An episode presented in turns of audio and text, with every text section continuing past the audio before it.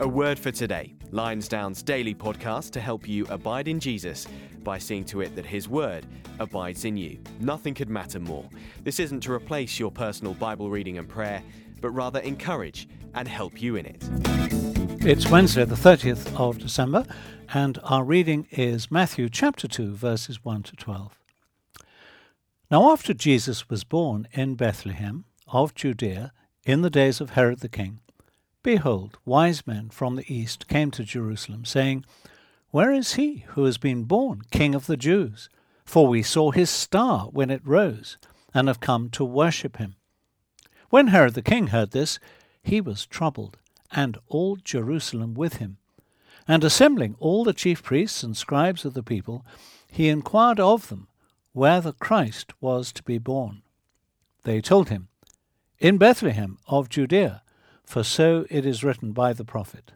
And you, O Bethlehem, in the land of Judah, are by no means least among the rulers of Judah, for from you shall come a ruler who will shepherd my people Israel. Then Herod summoned the wise men secretly, and ascertained from them what time the star had appeared. And he sent them to Bethlehem, saying, Go and search diligently for the child, and when you have found him, bring me word, that I too may come and worship him.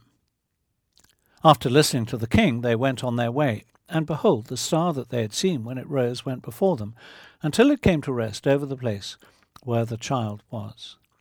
When they saw the star, they rejoiced exceedingly with great joy. And going into the house, they saw the child with Mary his mother, and they fell down and worshipped him. Then, opening their treasures, they offered him gifts gold and frankincense and myrrh. And being warned in a dream not to return to Herod, they departed to their own country by another way. On the 21st of December, uh, not so long ago, uh, what took place was called by astronomers the Great Conjunction. That was when Jupiter and Saturn crossed paths in the night sky. Uh, the planets seemingly came together. Uh, of course, that was a line of sight effect. In actual fact, they were celebrated by 450 million miles. But uh, their coming together in line of sight was a very rare occurrence. It last happened 800 years ago.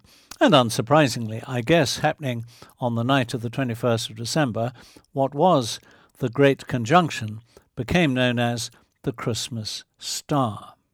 Uh, the star that is spoken about here in Matthew 2 is, of course, central to the story, isn't it? It's the reason for the story, it's the cause of everything that happens.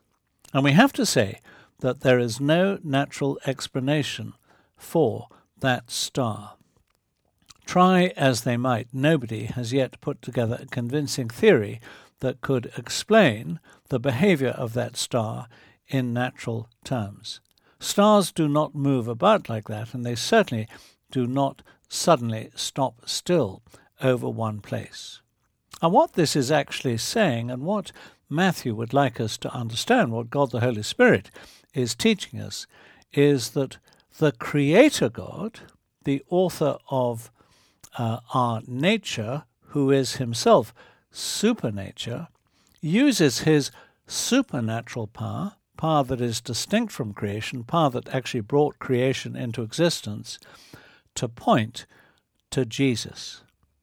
This shows us the importance of Jesus. God uses the universe he created to point to him all the power of the Creator is devoted to this.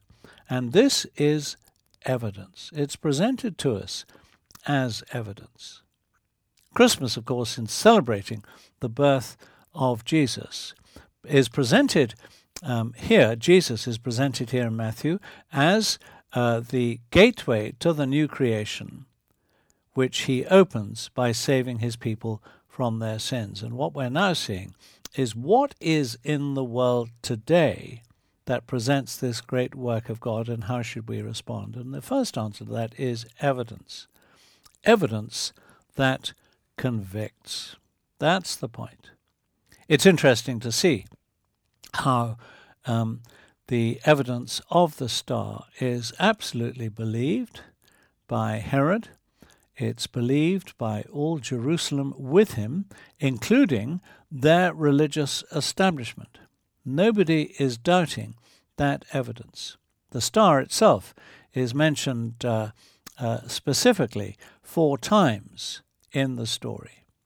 And uh, it is what leads the story, we might say, as well as leading those wise men. Here is evidence from nature, nature driven by supernature, driven by the Creator God, God using His creation to point to Jesus. Evidence that convicts. There is a second element of evidence in this passage of Scripture that is equally convincing, and we'll come back to that tomorrow. Loving Heavenly Father, thank you so much that as the Creator, you point out to us your creation, your great work in the world.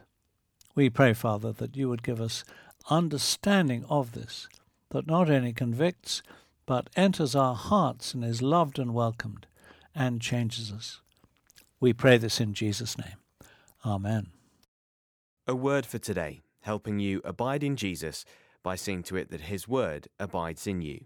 This podcast was brought to you by Lionsdown at lionsdown.org.